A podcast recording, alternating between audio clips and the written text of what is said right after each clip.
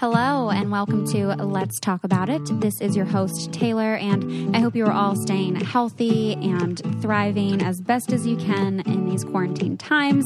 I am very excited to share this episode with you all. I had two separate phone calls that were too hot to handle.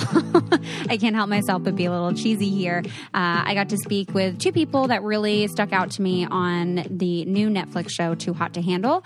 I will tell you that this episode does include spoilers, so if you have not finished the season, definitely go ahead and do that unless you don't care and you're fine to have things be a little bit spoiled. Uh, so, the whole premise of this show, if you don't have any interest in watching or just haven't watched yet, the premise of Too Hot to Handle is that they get a bunch of these sexy singles to go date each other on a beach. But then when they get there, they find out that they're not just there to actually have fun and, and hook up with each other as sexy young singles, but that it's a retreat actually to, you know, focus on creating deeper emotional connection, void of all sexual activity and interaction.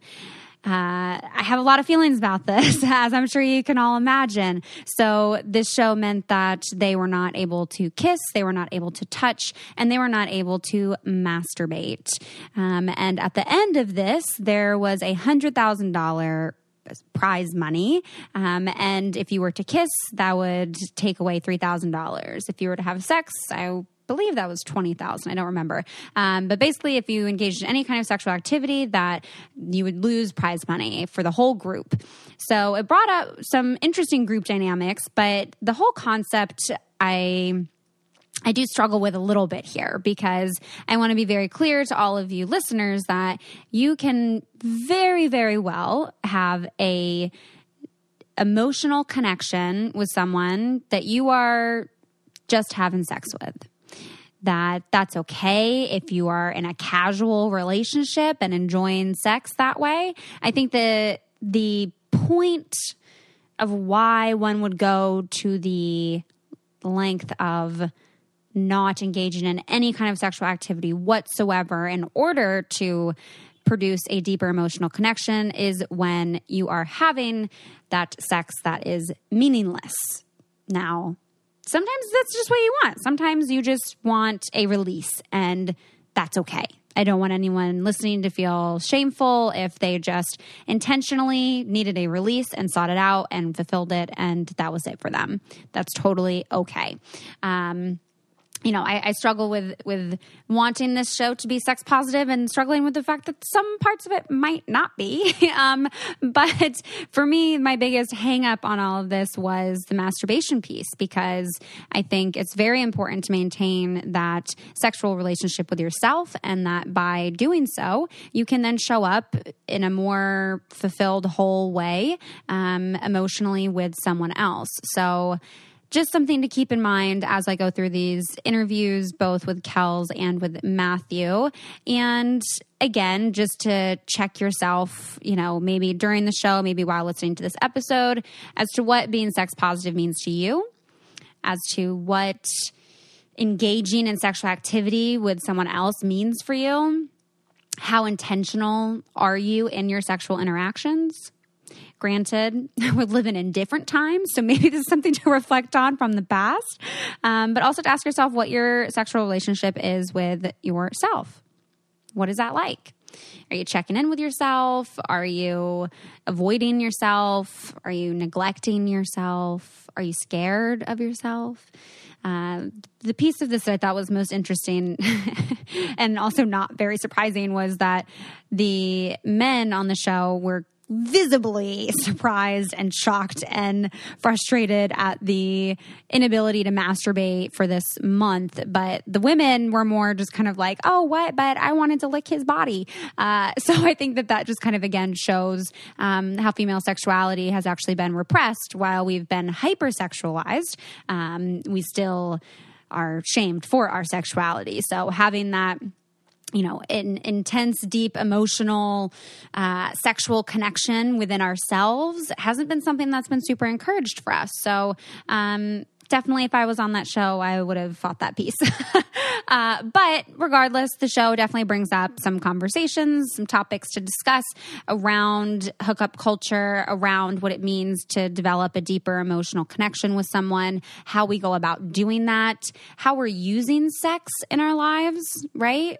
Are we using sex as a way to avoid being emotionally vulnerable with someone? Although, if I'm being honest with you all, sharing your bodies, being fully naked and exposed, um, allowing someone else to enter your body, entering someone else's body, exchanging fluids. Those are all real vulnerable things to be doing. And for whatever reason, we think that it's, uh, it's, it's, it's easier to do, to be vulnerable in that way. But, in doing so, we often shut off uh, the emotional part of us that actually allows us to be present in that engagement. Um, so yeah, a lot of, a lot of things to think about with this show. Uh, I want to introduce to our first guest. Uh, the first guest I'm going to be speaking with is Kelz, and he was born in Austria. He's the eldest of eight children. Um, he moved to the UK at age 13, and he's a senior recruitment consultant based in London. He's very much an alpha male uh, who's used to getting what he wants, and that shows through on the show. Uh, he has a tattoo of a lion on his arm, and he played the role of the accountant on the show. He did not engage in any kind of romantic or sexual relationship with anyone and really stuck to stuck to his guns on that. Um, and a friendly reminder before we get into these interviews, because we are going to be talking about sex and we're going to be talking about masturbation, uh, that y'all can get a friendly little discount over at WeVibe. So I have shared several times on my Instagram my favorite vibrators, WeVibe. They've got amazing toys over there. You can get uh, 20% off with code Taylor20. So if after listening to this episode, you're like, yeah, no, I do want to masturbate. I do want to explore some different avenues avenues here. Definitely check them out. WeVibe.com. That's W E V I B E. And use code Taylor20. Get yourself a discount. I know that it's an investment when you order these toys. They do have some on sale, so definitely check those out. Uh, my favorite that I'll recommend is the Melt love the melt. Uh, definitely, if I'm ever going back on any kind of reality TV show, the melt is going with me. Um, but apparently not on this show. Uh, but anyway, I just want to give a friendly reminder to those of you um, who are interested to check out the vibrators there and use that code Taylor20 and keep that in mind and share it with your friends because we could all use some good vibes, if you know what I mean. All right. Without any further ado, I guess we should get into this. And uh, I hope you all enjoy this conversation I had with Kelz. Uh, he was fantastic to chat with, and I wish we could have had more time, but very thankful and happy for the time that we did have. Um, and after we chat with Kelz, we will then chat with Matthew. So let's talk about it.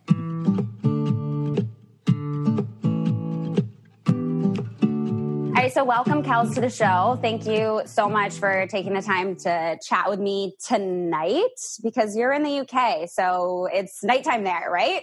Yeah, that's right. Thanks for having me. It's around 6.30, 6.40.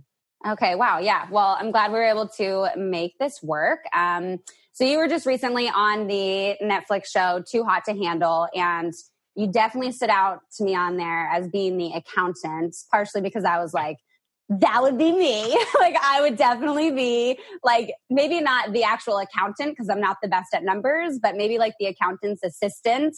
Um, love that you took on that role. Um, have a, a lot of questions just about the show, but also about you and was hoping maybe to kind of start off that you could share with us a little bit about what your dating life was like pre-show. Okay. Um, my dating life was pretty much short, not really existing. I don't really have anyone that I was seeing for a long period of time. Mm-hmm. I've had like one girlfriend like three years ago. My first, I've only had one girlfriend, and we were together for like a year and a half mm. slash two years. And after that, I just even before that, I just never really bothered getting to know you. I think because I'm very picky, my my bar is quite high, so I always tend to find faults into something. So I just never really mm.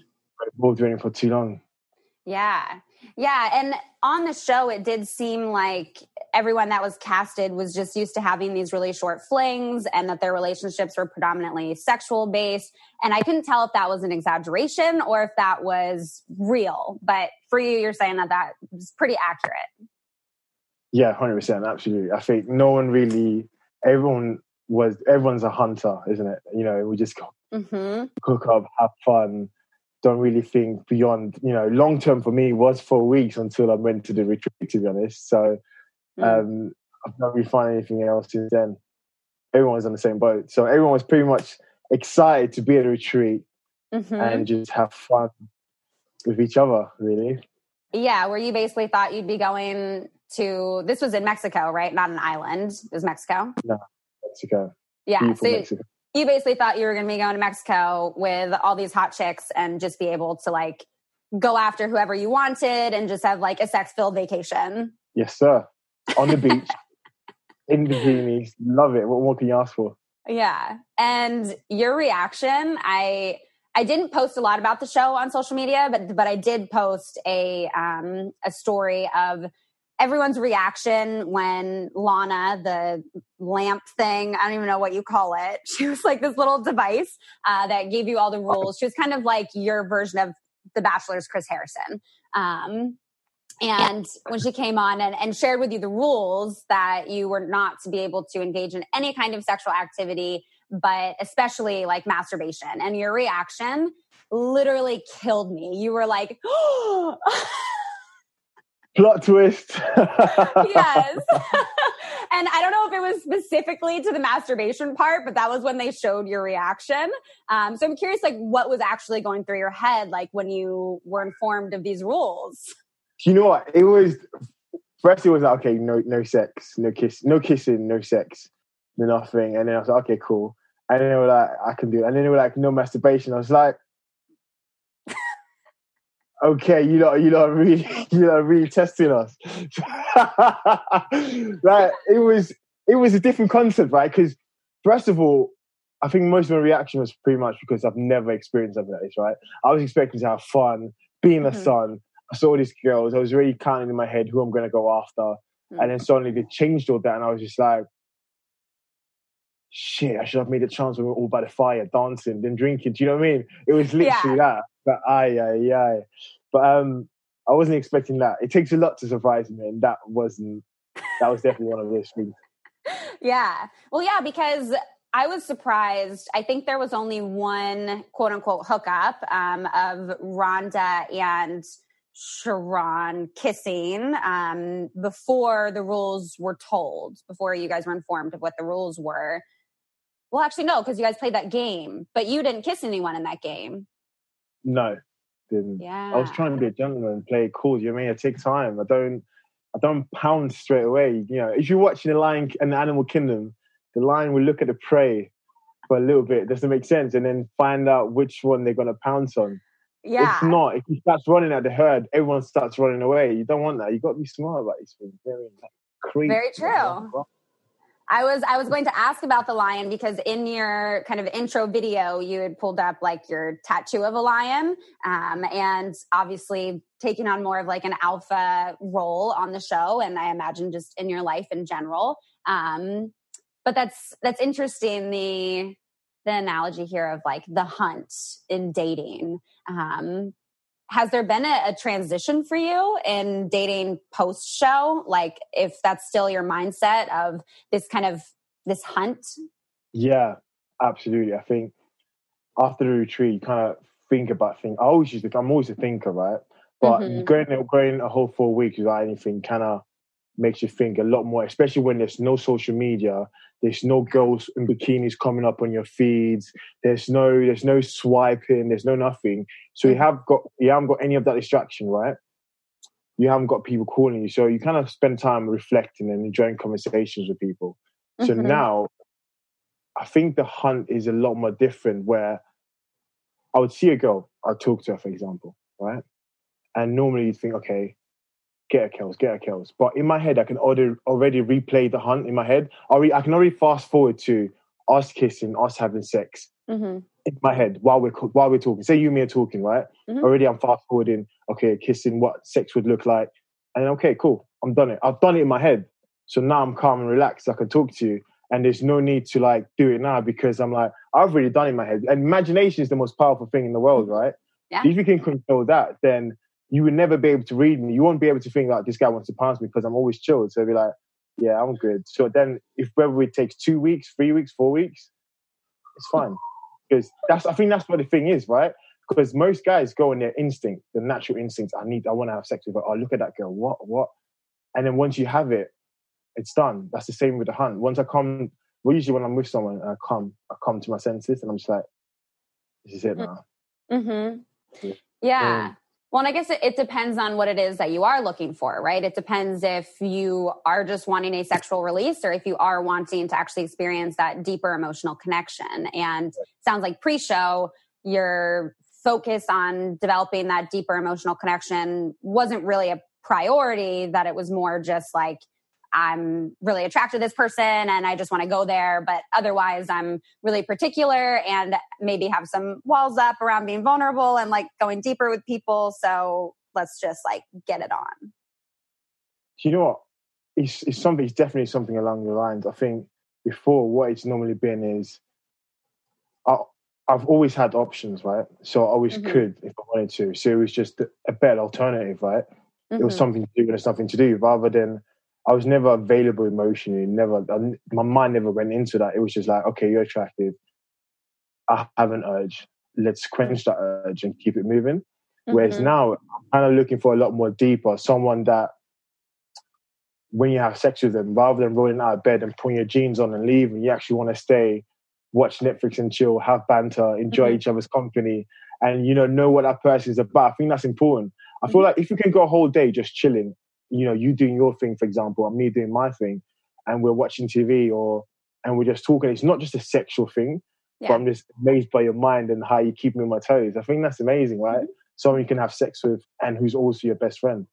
Yeah, I mean that's the ultimate goal. uh, just to have a best friend that you also have sex with and want to hang out with all the time.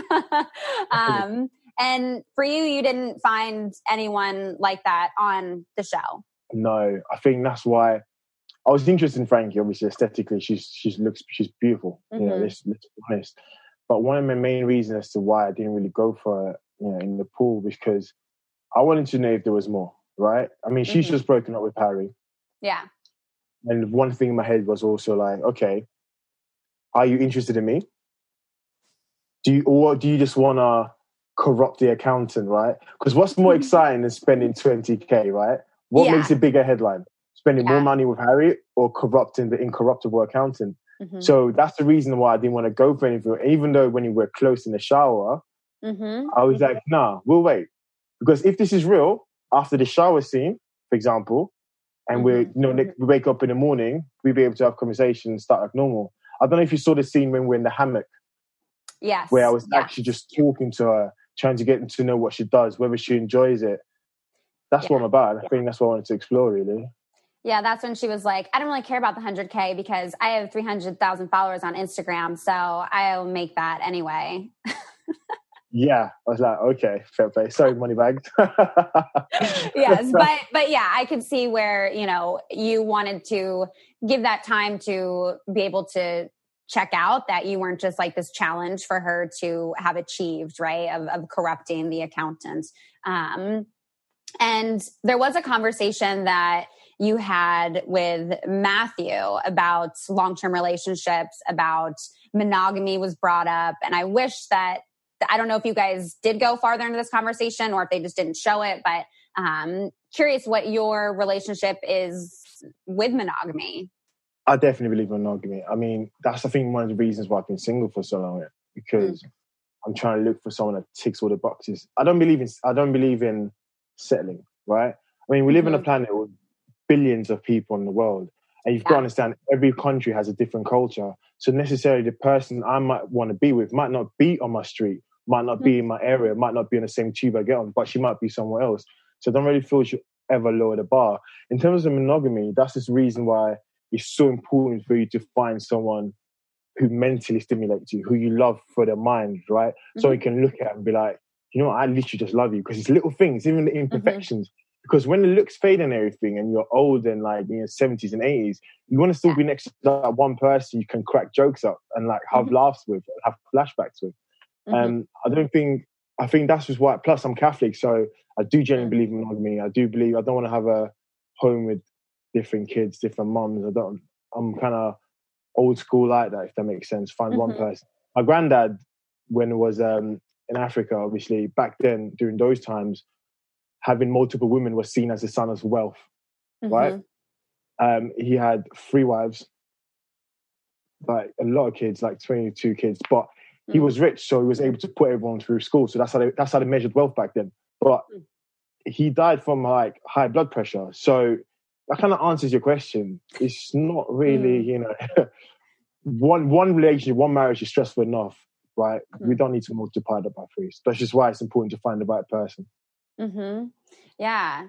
So how do you? Uh, well, that's interesting. I didn't. I was going to ask about like religion and how that played a role. I didn't realize that you were Catholic. Um, how has being Catholic, if at all, kind of influenced your relationship with sex?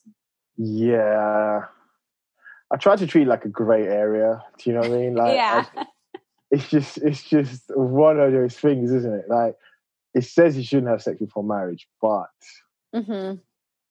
You know, I feel like as long as I'm not committing other sins like stealing and killing, I'm I'm mm-hmm. all right. I'm okay. I'm okay. Yeah. Do you know I, mean? I, I just try not to think about it. I try to put in a little box, if that makes sense. yes. But obviously, yeah. when it comes to marriage, I take I think marriage is sacred. That's mm-hmm. one thing where for example, cheating is not something I'll ever condone. Do you know what I mean? Mm-hmm. Um, which is why it's so important for me not to settle and be particular with who you want to end up spending the rest of your life with. Mm-hmm. Isn't it? Isn't it like the most important things, the most stressful things in life are finding a career that you enjoy, um, securing a house, and then finding the wife that you want to build with. Do you know what I mean? I think that's the most. Mm-hmm. Once you have those three things sorted, I think life's pretty much hmm. game over. In it, you're winning, right? Hmm. Complete level complete. Yeah, where do you stand right now with those three things in your life? Great question. do you know what? I'm okay. Do you know, I haven't found the person I want to marry yet. Yeah. Fair enough. I haven't. I'm. I'm in the process of like getting a house. Mm, but do you know what's important? You know what I've noticed in life is the process. Mm-hmm. Because the things I know now, and I spend a lot of time on my own, which is amazing because I know what I'm like. Mm. I get to know me a lot more. You know, and because of that, I know what I'm compatible with. Do you know mm-hmm. what I mm-hmm. mean? So now when I'm dating someone or talking to someone, I know the right questions to ask. I know the right tendencies to look at for me to know whether that's compatible with me or not. Mm-hmm. And I think mm-hmm. that's what's important before you go into a relationship, that you know who you are. Do yeah. you know what I mean? That I think the accountant, I knew who I was. I knew what's important to me and I knew what my role was. So if you know that, it doesn't matter what temptation or what any any person that comes in, you still stick to you because you know you, because mm-hmm. you don't need someone else to, in essence, you know, make up who you are, or you know, you don't need someone else to know to make you know to let you know what you're supposed to be like. Definitely, no, I I definitely agree with that. Um, I'm curious what you would say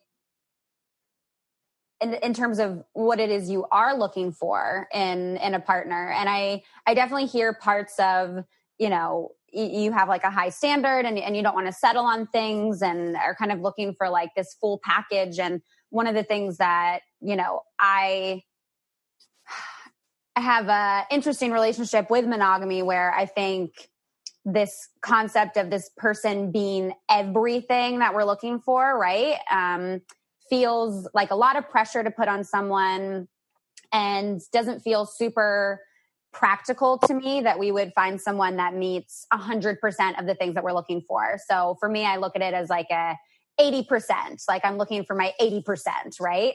Um, wh- where do you stand on that? Like, do you feel like you will find your 100%? And like, what are those things that m- would make that person 100% of, of what it is you're looking for.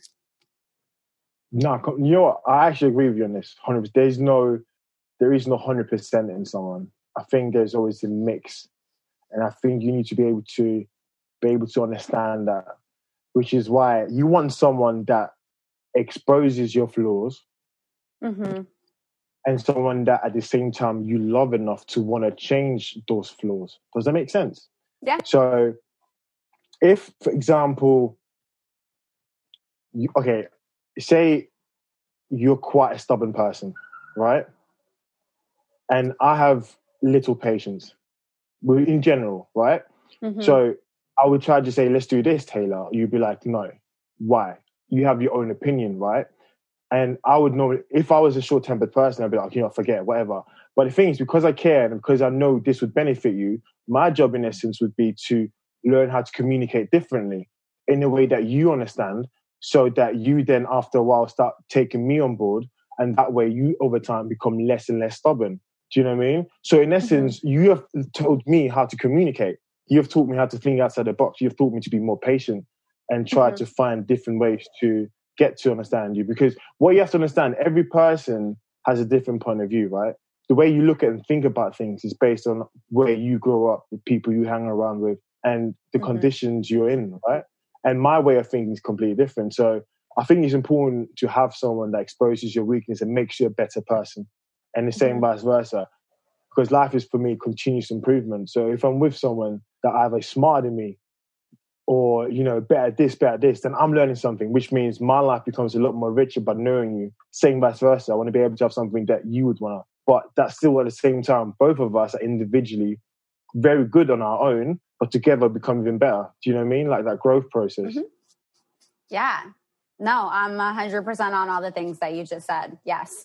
um, I think those things are very important. And I think that's ultimately the goal, right? Is to have that, that balance in a relationship. Um, and it's definitely, it was just interesting to see you, you take on that role, um, on the show of almost in a way kind of leading other people in some ways, I think, um, to sticking to your values in a way. And I know you're the oldest of eight children. Um, I'm the oldest of technically like 11 children, but all with wow. different mothers. Um, I don't know if yours is okay. all within the same family. So, yeah, so I've got me and my sister, and then mm-hmm. the rest of the dad. Okay. Yeah. And but it's pretty much there's no difference because I've I've yeah. changed everyone's diapers, done school runs for everyone. It's just one love. Yeah. Um so I'm wondering then just kind of what kind of like a part of this alpha role does that stem from being the oldest of eight and like I imagine that you would perhaps take on a bit of like a caretaker role yeah, it definitely comes from that. I think it's a it's a mindset that you just start from beginning, right? You have a they say people are alphas, you have a habit or you don't, right? Mm-hmm. And I think it's good to note that it's not just about being the biggest and strongest. That's not what it's about. That's not what an alpha makes. An alpha makes you someone that can understand everyone, know how they think, and still be able to, in a way, you know, move them to certain things. Do you know what I mean? It's easy for me to just be like, no one spend money, but I was never like that, right? Mm, I was mm-hmm. like, people spend money. I was cool, like, do your thing, like, you need to learn from it. But it's also just about, you know, having an element of caring, having an element of being a natural leader and trying to be able to see the bigger picture. Mm-hmm. And I mm-hmm. think that's one of the things I was able to provide in there. And, you know, we ended up with the prize money, which hopefully, which if it wasn't for me, would have been probably non-existent. You know what I mean? I've been like, well done, everyone. You like win zero. yes. yes. Did you have any idea going in that there would be like a prize at the end?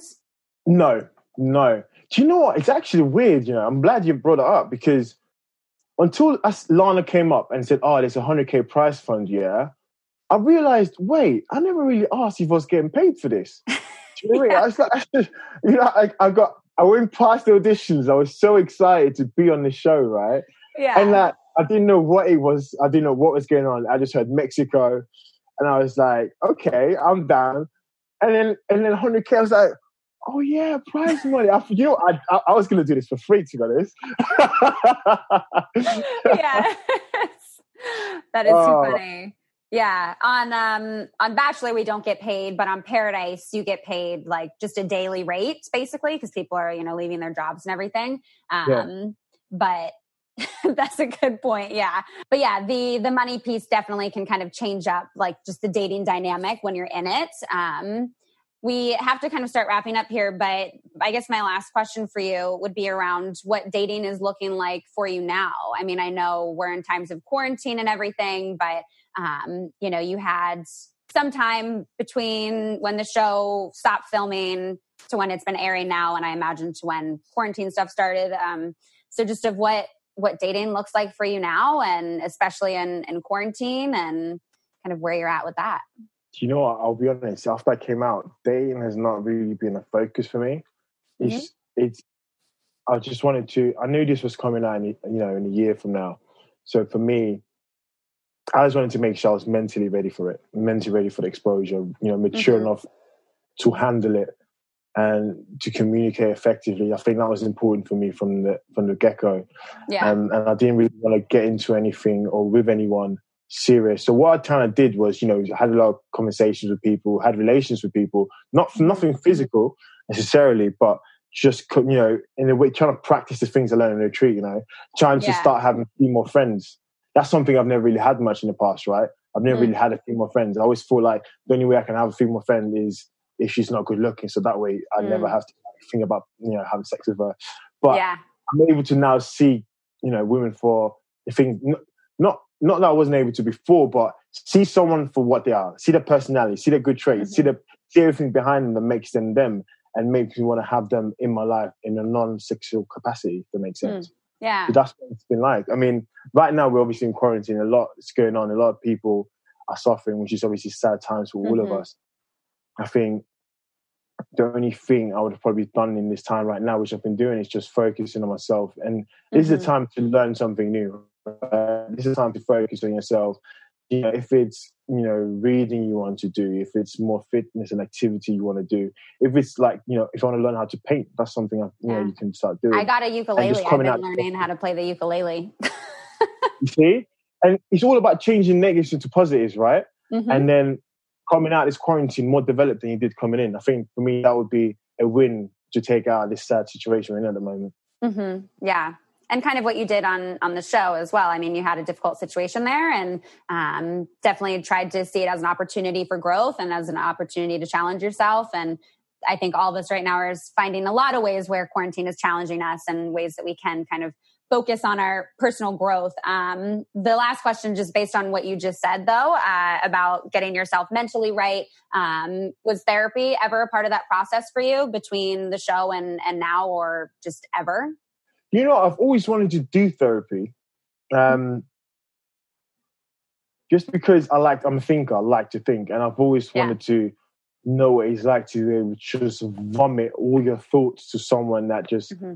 helps put it together for you. Do you know what I mean? Yep. Create order in that mess. And that's the reason I'm quite interested in that. And I've always that's something definitely I'm gonna you know look into. Just not because I don't think therapy means there's something wrong with you, right? No. I think it's good to be able to have someone tell you more about your thoughts or provide insight. I think everyone in essence has therapy with someone, right? Mm-hmm. It could be either your, your loved one, it could be your friend, it could be you know your your boyfriend, your girlfriend, whoever it is. In essence, whenever you talk to them about a problem, I think that is a form of therapy, isn't it? Yeah, yeah.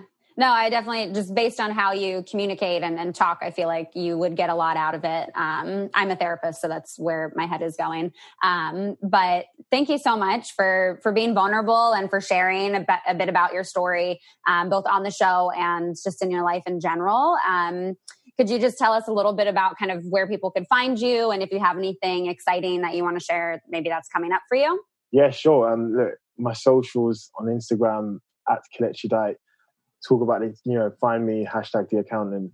But I'm going to be talking a lot more about stuff like we, you and me are having like deeper conversations mm. um, about relationships and stuff like that. And I think that's quite important to to share an insight on that. Yeah. So hit me up, guys, or tweet me. Definitely. Well, thank you so much. Thanks for having me. All right. I hope you were able to learn a little something from that conversation with Kelz. He was great to talk to and wish him the best of luck in all of this adventure. and now, kind of to move forward with our next guest, we're going to be chatting with Matthew, who kind of took on the role of the Jesus helper on the show. Uh, Matthew also did not engage in any kind of sexual or romantic relationship or activities on the show and stood out to me just in the way that he very much came in there with his own personality and, and stayed true to that in terms of his style and everything. Um, Matthew is actually from Colorado and he is I mean, I didn't know this when we started recording, so I learned some things. But uh, he was actually um, on America's Next Top Model, and he very much likes to dig deep into conversation. Very. Um, very much has learned a lot through his experiences on reality TV and uh, is a very deep thinker with a spiritual outlook. Uh, he also has a book that you guys should check out. It is listed on his Instagram, and I'm very excited for this conversation. So let's talk about it. All right. Welcome, Matthew, to the show. Thank you so much for taking the time to chat with me today. Yeah, of course. Thank you. Yeah. Um, usually I record for about 50 minutes, but we've got 30 minutes here with you today. And so I want to get kind of right into some of these questions. Um, mm-hmm. First, you know, we saw you on Too Hot to Handle. Um, you were definitely, you weren't on the show the entire time, but you definitely made your mark as Jesus on the show. Uh, uh, yes. definitely made your mark. Um, you came in definitely a very unique uh, personality, unique style, swag. Definitely stood out amongst the other contestants. Um, and I'm curious, just kind of what got you on the show in the first place. Well, thank you for the compliments. First of all, yeah. I actually uh, was like really stuck on coming in. Uh, mm-hmm. wearing a wearing a t-shirt. So like I'm glad that you you appreciated my style. I yeah. got grief from it though for sure. I thought it was funny the first thing that Sharron like the first words I heard from anybody was is this like a religious thing? It's like, okay, so this is how that's going to start. Like, yeah. is a religious thing? Um, I was, so how I got on the show is actually, there's, there's a crazy story to this. I had been contacted by another network for a dating show um, just a few days prior, mm. and I called my I, I kind of call my big brother Keith Carlos, who won America's Next Top Model the same season I was on. And you were on America's like, Next Top Model. Yeah, I got I got uh I, I was I I think I placed like sixth or seventh in cycle 21. That's awesome. Clearly, yeah. I didn't do my research. no, no, it's okay. Actually, there's like tweets going around, be, literally having a photo of me from top, top, model and then a photo of me from Too Hot to Handle, and people are saying, "Is it just me, or do these people look weirdly similar?" So, like, it's still kind of a secret that it's the same guy. I think it's amusing. um, but when I was on Top Model, I was 24. It was like 5 mm-hmm. years ago, so I didn't have as many tattoos. I didn't have long hair, yeah. so like and I hope I didn't age that bad, but I, I feel like I still I look pretty so. Thank you. Yeah. Um, so I called Keith and was like, "Yo, uh, you know, this network hit me up to do a dating show," and I basically told him to like, I told, I said no, and like mm-hmm. probably I could have done it more politely, but I just said no. Yeah. And so he told me he was like, "Yo, you gotta, you know, see things through. When opportunities come knocking, like at least like know what you're saying no to before slamming the door and you know mm-hmm. slamming the door shut." And the very next morning at 6 a.m., I got a DM uh, about this show, and it's definitely not something that because they had to be really, really, really secretive and private about it all because yeah. it's a new season and everything. So normally it's not something I would have responded to, but literally, like I was about to delete the message when like I reheard the voice, like you got to see things through, and so I did, and then um, some time went by, and I found myself in like paradise pretty much, and I couldn't mm. be happier about it because uh, it was just such such a blessing. And it's been truly like such an amazing experience. Mm-hmm. and when you're doing something for the first time in tv um, you don't have anything to relate it to yeah so you only have the information they give you you don't know if it's going to be a success you don't know how the public's going to mm-hmm. um, relate to it how it's going to be accepted and just like the experience we had that alone made it worth it it was mm-hmm. so amazing but then to see the world respond the way it has yeah. it's like it's just been just been awesome. Yeah. And part of, well, first, I'm glad that you had like such a good experience. Um, it seemed like it was a good experience, but you yeah. never know how things are on the other end. Um, it, it was kind of staged that pre-show dating was just hot sex flings for all the contestants. Um, was that true for you? Um. So, I think that like ultimately everyone that was there ha- had been damaged in some kind of way. Hmm. I think it was just like easier to communicate that it was like we kind of threw ourselves in sexual like sex wasn't that big of a deal. Yeah. Um, I would refine it. I'm not disagreeing with that, but I would refine it by saying like each of us had something that touched on romantic relationships mm-hmm. that was maybe like a little bit skewed like sharron definitely had trust issues mm-hmm. um, i had made the comment like maybe i'm not too sure about monogamy mm-hmm. um, it wasn't necessarily like we were all whores i don't yeah. think that was at all the case mm-hmm. um, but i do think that like there was something that was prohibiting us from building deep and meaningful romantic relationships mm-hmm. um, and obviously if you have a hard time having a romantic relationship you still have physical needs so you're probably more likely to to have sex without being in a relationship and stuff like that. Yeah. Um, to answer your question directly for me, I'm a super sexual person, but I'm also extremely picky. So just because I'm horny doesn't mean I'm having sex. Mm-hmm. Um, so yeah. like, yes, I love sex a lot, but I'm not sleeping around. I never mm-hmm. really have been that way. Um, so yeah. Yeah. I hope that answered your question. no, it, it did because I, I, found a few things interesting on this point. One, there was a moment where I think this was the first episode, and you were sitting down with Kelz, and you guys were talking about long term relationships. You talked about, you brought up monogamy. You, Chloe walked by, and, and you made, you gave her a compliment. Yeah. Where, where then you were kind of like, yeah, she's kind of like the type I would go for. Right. But then you never really went for her. And so I did pick up this sense that, like, yes, you can be horny, you have this sense of attraction to people, but that you don't necessarily just like jump on that or, or lead with that was kind of part of what I took away from that, but was yeah. also very pleasantly surprised to have seen the monogamy uh, topic get brought up on the show. And I wish that they would have aired more. I don't know if there was more conversation around that piece, but would love to hear a little bit about just what your experiences were like, maybe pre or post show around monogamy and, and dating. Yeah.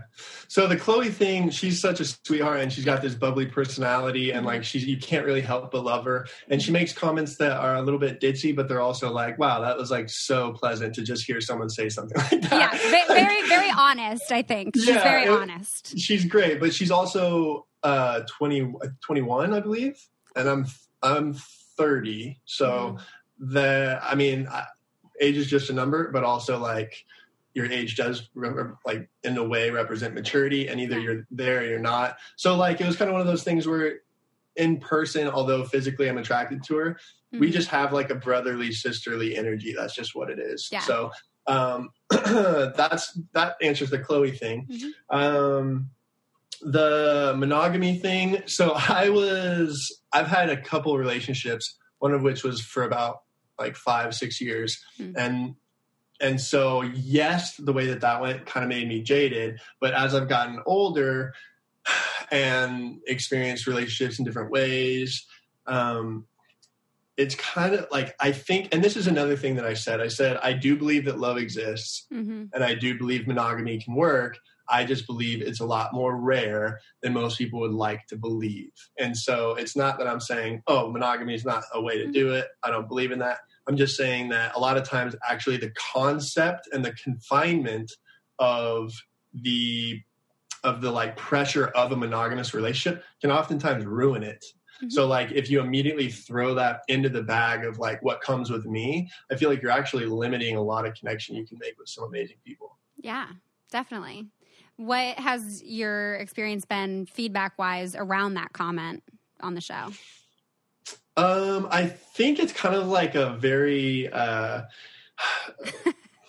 like uh, like what's the word the term like voodoo kind of like people hate to hear it kind of yeah, um, yeah. shunned concept yeah. um, it's kind of one of those things where it's like what what do you say like even if most of the times people will be looking at me and their eyes will be saying i'm so glad someone else feels this way but their mouth will be saying yeah. how could you ever believe that mm-hmm. it's like this almost like if we weren't taught from a childhood age that like Cinderella had one prince or like Prince Charming like only gave himself to Cinderella and it wasn't this um basically just this ideology that's been shoved in our faces since we were kids. I think it actually makes a lot more sense um, to not have that restriction. So it's really interesting when because I I'm someone who likes to pull um, reactions out of people. Yeah. Uh, and I'll say things sometimes just to see what people say or think about it, and and I'll digest how their reaction was. But the monogamy thing I like to throw out there because it is really interesting the conversations that come from it. Mm-hmm. Um, people don't want to not believe in love because that's a yeah. sad thing to most people, yeah. but they also like understand that having a not so like this is the way it's got to be mentality can actually be beneficial. And that, what do you think about the monogamy subject? well, I was going to say, love can exist outside of monogamy. Just because you're not in a monogamous relationship doesn't mean that you can't have love. Um, right. I very much am in the place of, you know, I, have talked about it several times on the podcast and on my Instagram as well, where, you know, I think monogamy can be great for some people. And I think there are parts of it that I'm very much drawn to, and there are parts of it that I think are very healthy. But I think this very all or nothing view of monogamy, and I think this default into monogamy can be very mm. dangerous for us. Um, so the way I approach it in in my own life is just a, a very intentional, like how do we want to create this relationship? It doesn't have to, neither one of us are going to assume that this is going to be monogamous, but you know, perhaps there are layers of it that are, and and what what parts of it do we like? What parts of it do we not like. Um, I think having those conversations and just being open to creating the relationship however works for the two of you is what's important. Um, mm. I don't think, you know, when you brought it up on the show, I was like, oh, like that's kind of ballsy, but also makes a little more sense on this show, like I think if on Bachelor, if I were to have been like, well, you know, I don't know if monogamy is for me, that like people would have been very happy with me. Yeah, Not that yeah, they were yeah. already, but um, but yeah, it's I think a, a good a good topic to bring up because I think that we do need to have more conversations around it. Um, mm. I'm wondering for you, which parts of it you've well have have you had any kind of experience with being in a non-monogamous relationship? Total. Oh yeah, for yeah. sure. I mean, it wasn't like, but th- this is so. This is the the very um, tricky part of explaining mm-hmm. because people think if it's not a monogamous relationship, it means you're swinging. That's not no. the way it works. It's just it, like by saying it's not a monogamous relationship, it means that I never put that restriction on the person mm-hmm. and vice versa. I never like I've been in non-monogamous relationships where I did not engage in any sexual action with anyone else. Yeah. But it was because I actually was turned on so much by the fact that I didn't have those restraints yeah. that I never wanted to cheat on her anyway. Yeah. Or it wouldn't even be cheating, but I didn't like no one else interested me because she gave me freedoms. Mm-hmm. And it was the same vice versa. Yeah. And it's like, you know, if you're growing, if the point so iron sharpens iron. People grow together and then they grow separately. If you've met someone and you're growing together, like it's very easy to mix up spiritual growth and physical growth. And a lot mm-hmm. of times they like base the physical growth to the spiritual growth and that can get really sloppy. Also, I think that like ownership is the opposite of love. Yeah. And that becomes a very like self-indulging, self um, gratifying concept and it can become very abusive mentally and physically mm-hmm. as well. So like um, you know, someone that I just think that like it requires a very well-rounded, mature, emotionally stable person to understand that like they someone else could love you the most and also let you do what you need to to grow. It's just like a topic that I feel like a lot of more people should just reflect on. And they could still come to the conclusion that they feel the same way, but opening your mind to just mm-hmm. thinking the possibility can actually make you learn a lot about yourself. Yeah. Absolutely. Yeah. I agree with everything you just said. And uh, I do think that there's a so much power in having that freedom of choice. Like yeah. that that connection feels so much deeper in some ways than it has in my other monogamous relationships because it's like you've made this intentional conscious choice to choose me and i appreciate that and like i'm here with you too um, it's also this sense of like selflessness like you said like when you take away that sense of ownership over that person it's a very like selfless kind of love i feel yeah um, and the only girls that I've ever had, the only girlfriends, ex girlfriends that I'm still close with today mm-hmm. are the ones that didn't have monogamous restraints. Hmm which is interesting. And the and since we were we never put the like taboo concept of other people mm-hmm. in, into the conversation, they're the only girls I know. Truthfully, they're past sexually, mm. and vice versa. Oh. It's because like we didn't make it a bad thing, so yeah. like no one felt uncomfortable sharing their truth. Hmm. Which also I think plays a massive part in why those are the ones that I'm still friends with today. Yeah. Because now, since they were able to talk to me totally transparently about their exes before me, like now they're totally able, they know that they can talk to me about who they're with now, and I'm going to be the same. Mm-hmm. Yeah. Hmm. See, mine's actually kind of the opposite. um, but but I'm wondering for you, like now going forward after being on the show, like is a monogamous relationship something that you are looking for? Is a relationship in general something that you're wanting to explore, or are you just kind of in a phase right now of like self reflection after the, the show itself was a lot of self reflection? I feel like. Yeah. Um, I am. I, so I just turned 30 this February, and happy belated. Uh, thank you, thank you. I was in Mexico; it was great. Um, I I'm ready. Like so, it's kind of just an evolved version of what I said. I'm, I definitely want to get married. I definitely want to have kids. Like being a father, I think is going to be the most rewarding chapter of my life. Um, I've I've had my fun. I've sowed my wild oats and I'm definitely definitely ready to like have that in my life. Mm-hmm. Uh, but by no means is that how I intend on building. Like I don't. I will never make monogamy a building block of my relationship ever. So when I'm married, do I expect us to have a monogamous relationship? Absolutely. Or we won't get married. Mm. But I'm not ever gonna be like, I'm never gonna. I'm not the kind of guy that gives someone rules. So uh, what I'll do is I'll give you complete freedom and see who you really are, and that's who I can trust you to be when we get married. Mm-hmm. So uh, that the topic of monogamy is not a factor in hmm. In, in, my marriage, my yeah. my marital status. Because if I'm not married, it's because it wasn't monogamous. But did I make it that way? No, it either came naturally or not. But I definitely don't want that to ever be like a topic that um, my wife felt like she couldn't talk to me about. Yeah, totally. That makes sense. Um, you brought up your seed, and that reminded me reminded me of your intro video, um, your introduction on the show, where you made a statement of wanting to spread your seed to all kinds of different women of different backgrounds. Uh, can you elaborate on where you're at with that? so um, some some back information my older sister is 5'11 and her ex-husband is 6'11 from haiti and they have a daughter and twin boys and the daughter is and she's a freshman going into being her sophomore in high school and she's mm-hmm. six foot and the bo- twin boys are in eighth grade and they're like 5'11 so I am already thinking I don't want my kids to be like, Dad, why aren't we as cool and athletic as our cousins? Um, mm-hmm. I'm six six, so I just make jokes like, you know, maybe my best bet is to just spread my seed with a mm-hmm. bunch of mm-hmm. different, you know, ethnicities and sizes, and just like hope that one of them becomes a super athlete, like my nephews and niece already are. Um, also, yeah. like I like to poke at my mom because she's always like, I can't wait till I can play with your kids and blah blah blah, mm-hmm. and I'm the grandma with you. And I always say like, well, you're gonna have a lot of them, mom, and they're all gonna look different because I'm gonna have a hundred wives and blah blah blah. But like, you'd so, be present in all those children's lives, right? Absolutely, yeah, absolutely. It's an expensive method, but yes, very.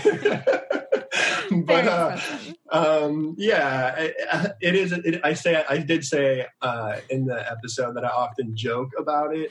Mm-hmm. Um, in a perfect world, uh, having like five wives with all different like awesome traits and having a bunch of different cool babies that are just like half my genetics running around seems kind of like an awesome idea.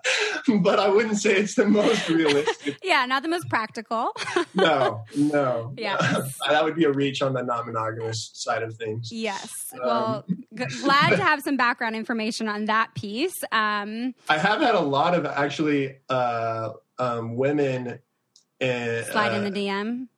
Well, gay women oh. that have contacted me asking for the seed because I'm willing to. Like, oh, we're looking wow. for seed, and I didn't really think of that, but mm-hmm. I could never, unfortunately, give my seed away like that. you I'd have to be in my child's life. I feel like that would complicate things. Yes, yeah. Oh, I mean, that's definitely an interesting proposal. Um, yeah, I was like, I didn't realize, I really did not think about that angle when I said that. uh, the universe is just bringing you all kinds of gifts from this show. Um, opportunities for sure. yes. Um, another topic that was brought up on the show that I have many questions for you on, and we'll see how much time we have to get to some of them. But um, one of the rules, the whole the whole premise of the show was for you guys to develop these deeper emotional relationships void of sex, because sex was used as this distraction um, that was preventing you from getting deeper emotionally parts of that I strongly disagree with. Um, parts of it I get, um, but there was the show took it to like an, uh, a deeper level here. Where it wasn't just you guys couldn't have sex with each other, but it was that you couldn't masturbate, that you couldn't even experience that sexual energy or sexual release um, relationship within yourself. Yeah. What was that like for you? Did you actually not masturbate the whole time you were there? Dude, for real, 100%. I actually did not master. No one did. No one could. I'm telling you, there was no way around it. Um, it was the real deal. Like not even like in the toilet room. No, I wish. I mean, like my thighs were getting stronger from carrying around these heavy nuts all the time. Like shit was backed up. like oh the goodness. testosterone was building like little things that weren't important or like hard to deal mm-hmm. with day one like day 15 were like you know, serious, like who ate the rest of the steak? Ah, like really silly things. Yeah. Um, yeah, no, it was real. It was definitely real. There was no way around that for sure. Um, huh. Which gives girls an advantage because, like, physically, like, biologically, men produce tons of test uh, semen daily.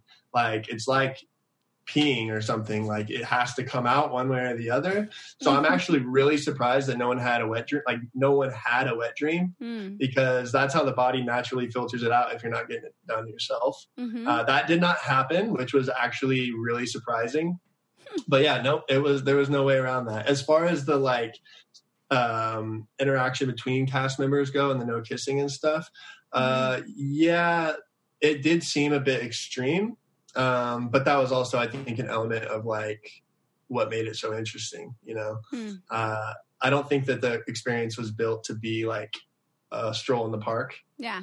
Um, so, and then you're also talking about people who have kind of like, I, I, would say, I think every person that was a part of the cast did kind of use the fulfillment of physical gratification as a crutch to not mm-hmm. actually explore themselves emotionally. Yeah. So that's why they just wanted to remove that element entirely. Mm-hmm. Um, but like I said on the show, the not jerking off thing did get really tough. Mm-hmm. it was for for real because like there there becomes a point where someone who's not attractive to you like day one mm-hmm. becomes looking really good like day ten because your body is just telling you like we don't even care who it is anymore. You just got to get this done, man. Yeah. Like conversations between big brain and little brain. There was like a constant argument going on.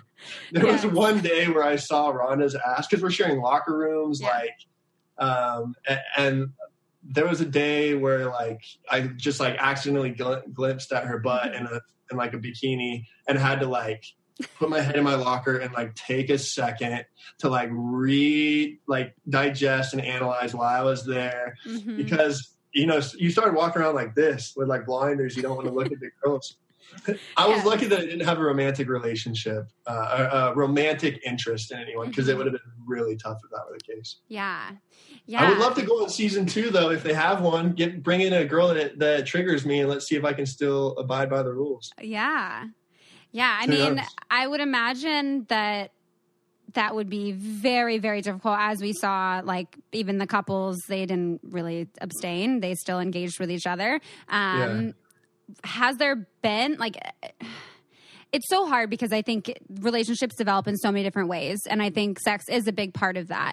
Um, so on on one hand, I'm like, yeah, no, that makes sense. You know, like hold off a little bit, like get to know each other, but also like you kind of want to know like if something's there, and also like what is wrong with exploring that sexuality. Um, how did that change just for you to not have that sexual relationship with yourself for those 15 days like Um, I just took it on as like a mental challenge. Mm-hmm. I like to be tested. So I basically just immediately once I knew once Lana gave us the news, I just was like, I don't know the rules to this game, like who, how someone's going to win or not win. I don't know how that's going to look.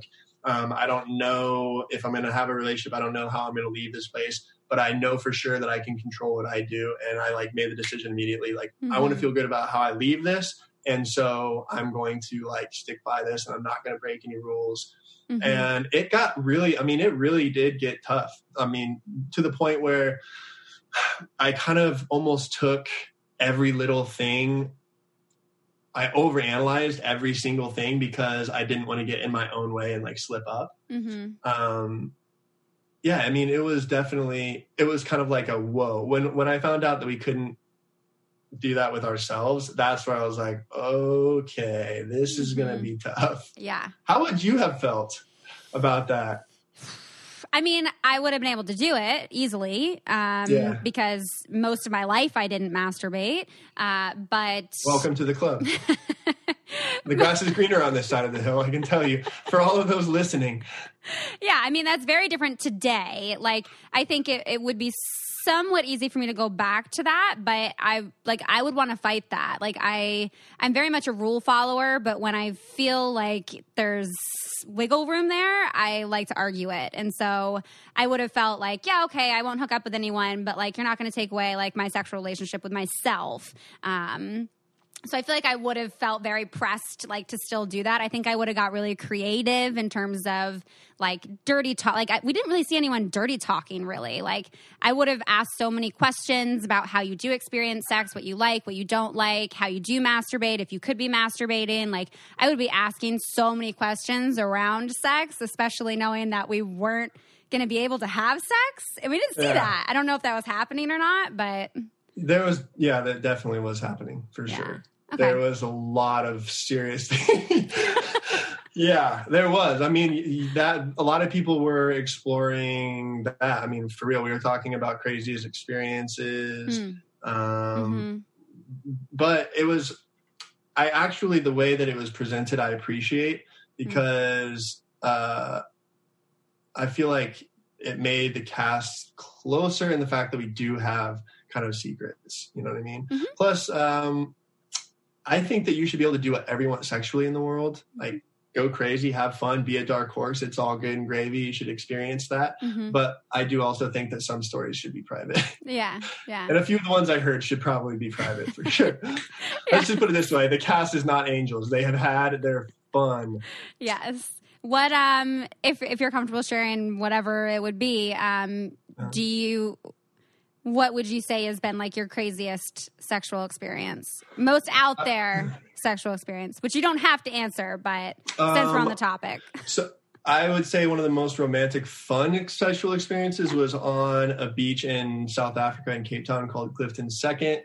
Um, that was super cool just because it's amazing and beautiful. Yeah. I, my thing that I really like is doing things in public, but uh, making it private. So like being mm-hmm. sneaky, like having fun, and like it sounds raunchy and over over saturated, I'm sure, but like movie theaters is like a thing mm-hmm. kids like, like that kind of thing. Public affection, but sneaky and private. Mm-hmm. It's like something you share with your person that no one else knows is going on. It's also yeah. like risky and kinky. I like mm-hmm. that. That's my that's like my sauce. Yeah. No, that sounds great. That's awesome. it's cool. I just think it's fun. Like if you're yeah. behind a bar at a party and no one mm-hmm. else is behind the bar and you can like have conversations and she's yeah. wearing a skirt, maybe mm-hmm. just explore a little bit. Yeah.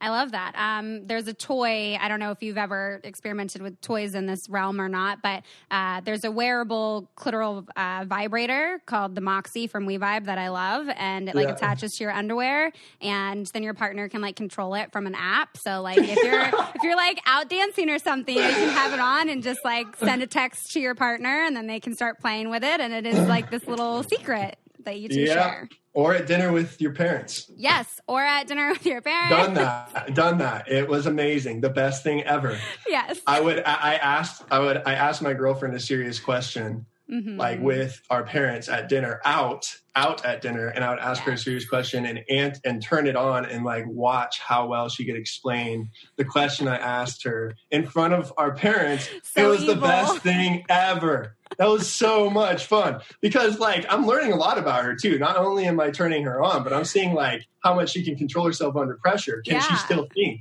I mean, it was like really that was I highly recommend that to people for My sure. Goodness, that's torturous, torturous. Um, and after I, a couple glasses of wine when they're feeling loose, oh man, it, yeah, it could be viewed as like a form of torture, but that is hot. A little bit, a little bit, a little bit of torture there. but hey, sometimes that is pleasurable. So I yeah. mean, it's kinky. There's something to it. You know what I mean? Yeah. You're having a personal experience around other people without it even them knowing it's mm-hmm. even happening. That's pretty hot. Yeah, definitely. Um, so I want to go into just a little bit of how you exited on the show. Um, you had not created any kind of romantic connection with someone and decided to leave. Um, yeah. Can you share just a little bit of kind of what your thought process was around that? How come you didn't just stay and continue to self reflect in that environment? Um, yeah. So I, a lot of the guys would come to me for like advice or if they were feeling weak or having questions, mm-hmm. they'd kind of pull me aside and just, we shoot the shit about how they were feeling yeah. and, and whatever. You were almost and, like everyone's therapist. You were like the Jesus, like kind of, yeah, yeah, yeah. I was definitely I helped. So mm-hmm. like people would come to me feeling weak. I'd give them advice and tell kind of just like provide another way for them to look at it, it would help. They'd walk away kind of feeling refreshed and stronger, which was such a cool role for me to play. Um, but then it, there just became a point where I was like, man, is staying helping? Like, I could have definitely selfishly stayed and enjoyed the pool and enjoyed the, the surroundings and, like, you know, kept the potential of winning some prize money. Um, but I also was thinking, you know, by doing this, I really am, I'm not going to be there for these guys forever. I'm not going to be able to be someone they can like walk up to and, and kind of plug in and feel all charged up and be okay when they leave. I was like, you know what? It, I think overall, um, for my own personal growth journey, like uh, it was really growing stagnant for me. A and then B, I knew that I was doing more harm to the people around me than good, hmm. and I was just like there was also an element of me getting frustrated at certain people who kind of refused to maybe adopt a new perspective on certain things at that period of time. I have so, a feeling I know who you're referring to there, but yeah. Yeah. So it just was like, all right, all in all, what is the best move? And although it was super tough mm-hmm. because mm-hmm. the thing that mattered to me most was that the guys, because I built a really close bond with all of the guys, yeah. like every single one.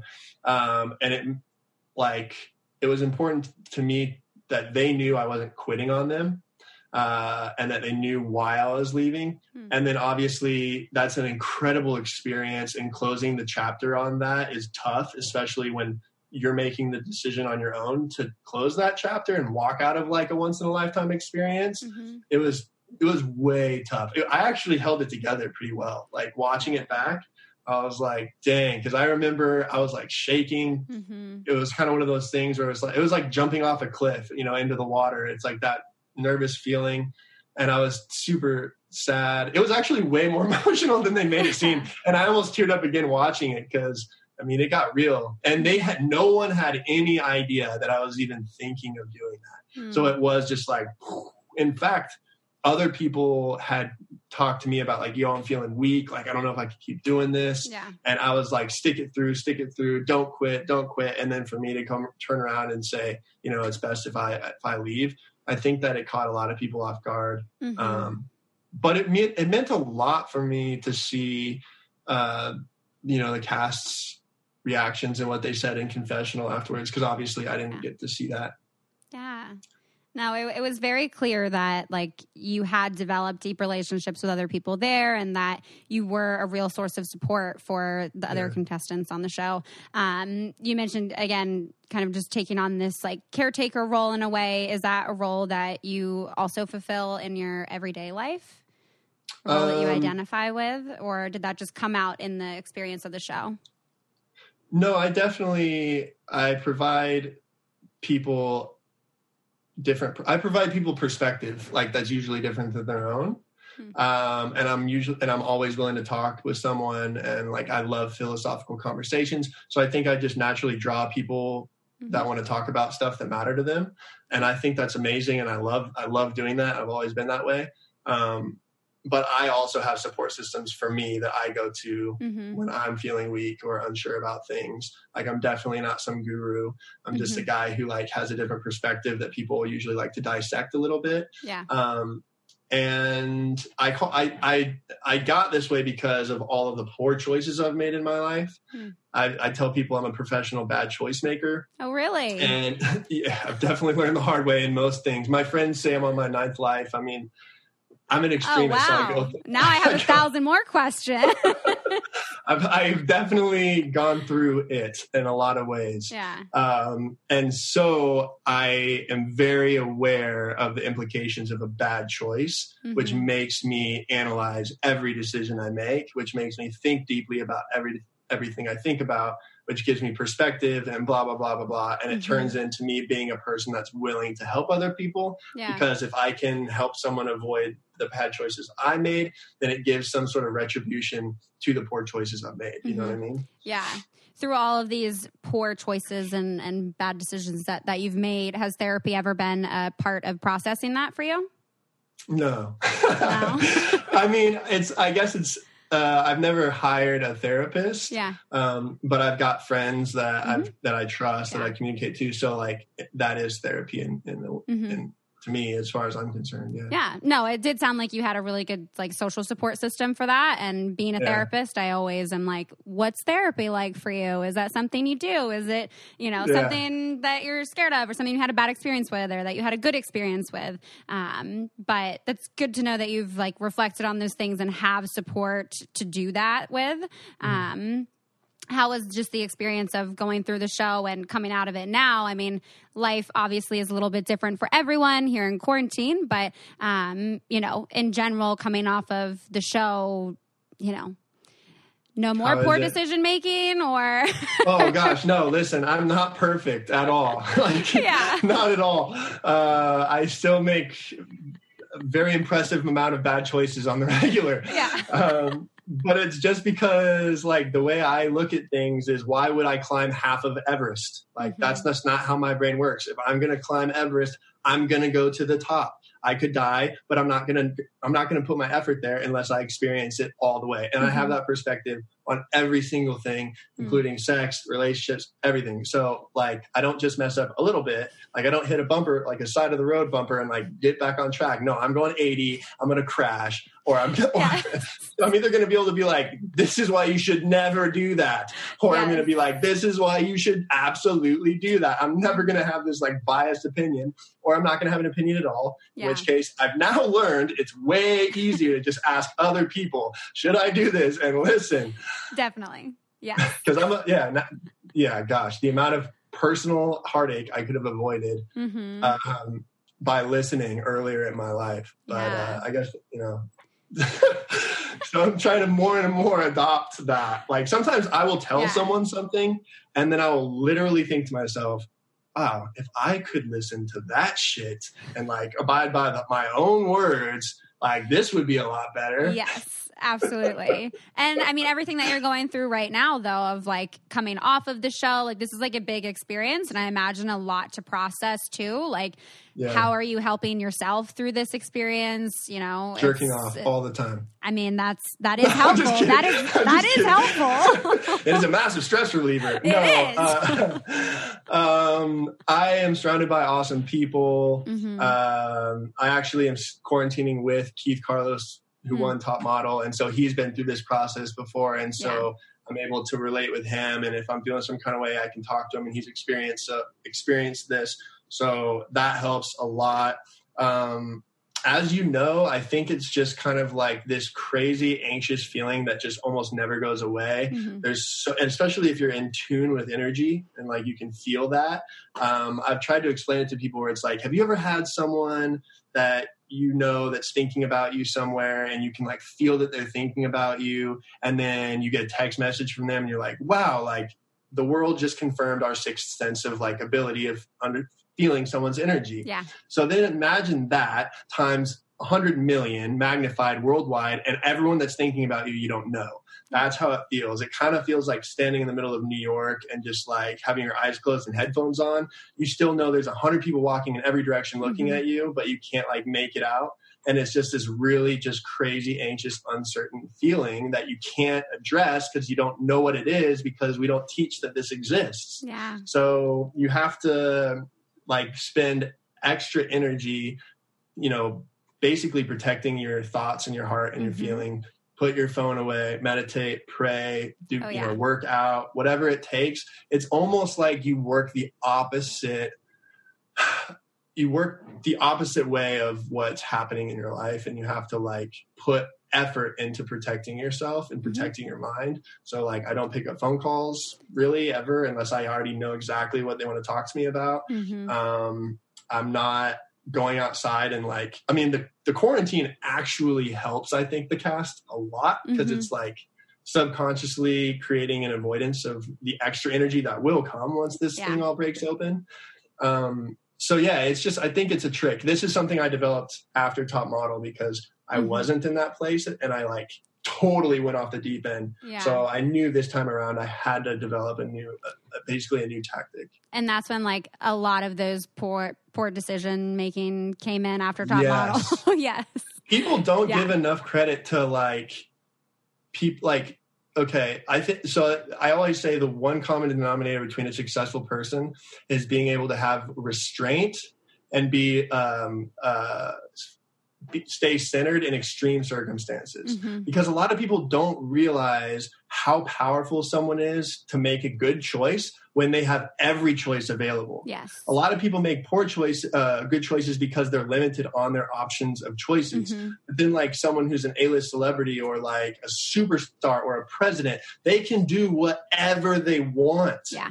So for the for them to choose the right thing is not just like a, like they had two choices and they picked the right thing. It's like they had a thousand million choices and they picked the one right thing. Like that is a mm-hmm. seriously like that's in itself an accomplishment. Yeah. So yeah, I had a million different things open up to me that I could do, mm-hmm. and like ninety percent of the time, I chose the wrong thing, yeah. and it was because of just anxiety and not and like mm-hmm. I wasn't mentally on the level of where I was in my life. It was just, yeah, crazy. Yeah. Well, no, and that makes sense that having that experience has kind of set you up to have more tools in handling it this time around. Um, exactly. I think, especially the like protecting yourself piece i like to say like you're protecting your emotional energy where like i've used that example many times pre-quarantine but especially during quarantine of you know don't answer the phone if you don't have the emotional energy to have that conversation conversation with that person that that's okay yeah. to put yourself first and say i'm not here right now to like sit in this space with this person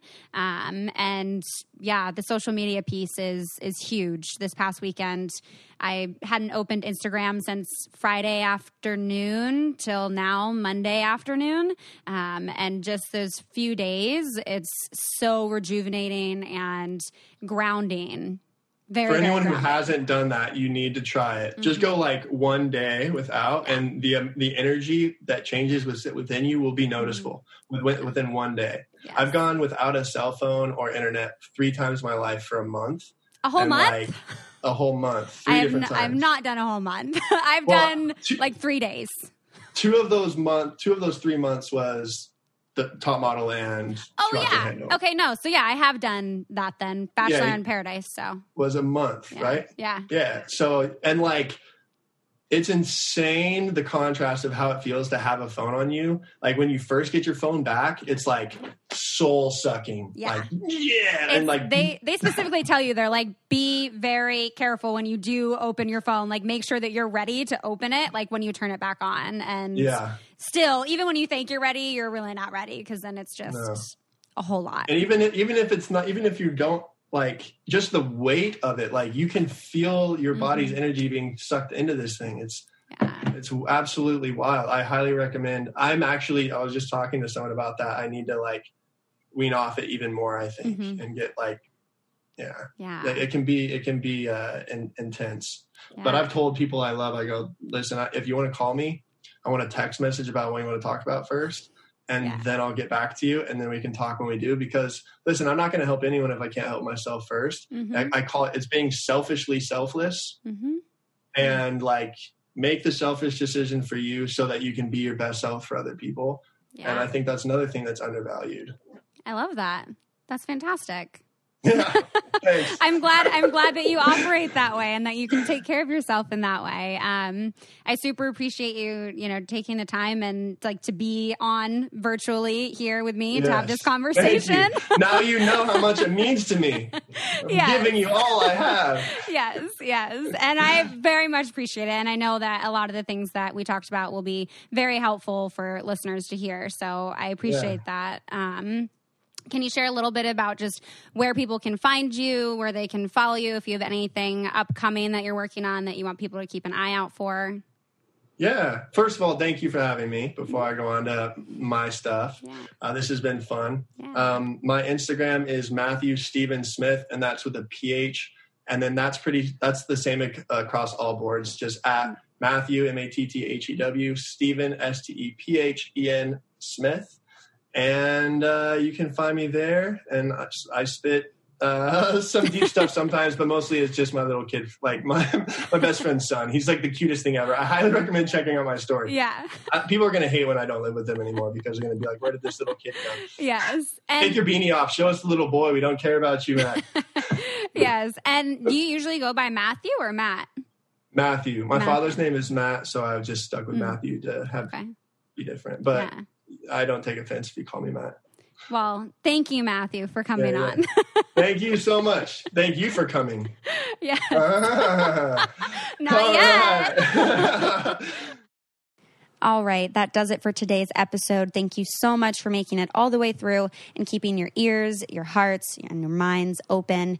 It would mean so much to me if you could take a second or two after listening to this episode to leave a review on iTunes and let me know what you're enjoying about the show. I love reading, you know, what your favorite episodes are, where you guys listen, um, and definitely feel free to share this with a friend. I mean, part of how we break down the stigmas around these topics is by talking about them, right, and and sharing them with more people. So definitely share the podcast podcast. Um, and again, really wanting to include all of you in this podcast. So if you have questions or you want to share a thought or an experience, please send in a voice memo to ask.letstalkaboutit at gmail.com. And I'm really excited to keep having these conversations and uh, breaking down these stigmas. So, thank you all so, so, so much. I hope you have a wonderful rest of your week, and I'll talk to you next time. Thank you.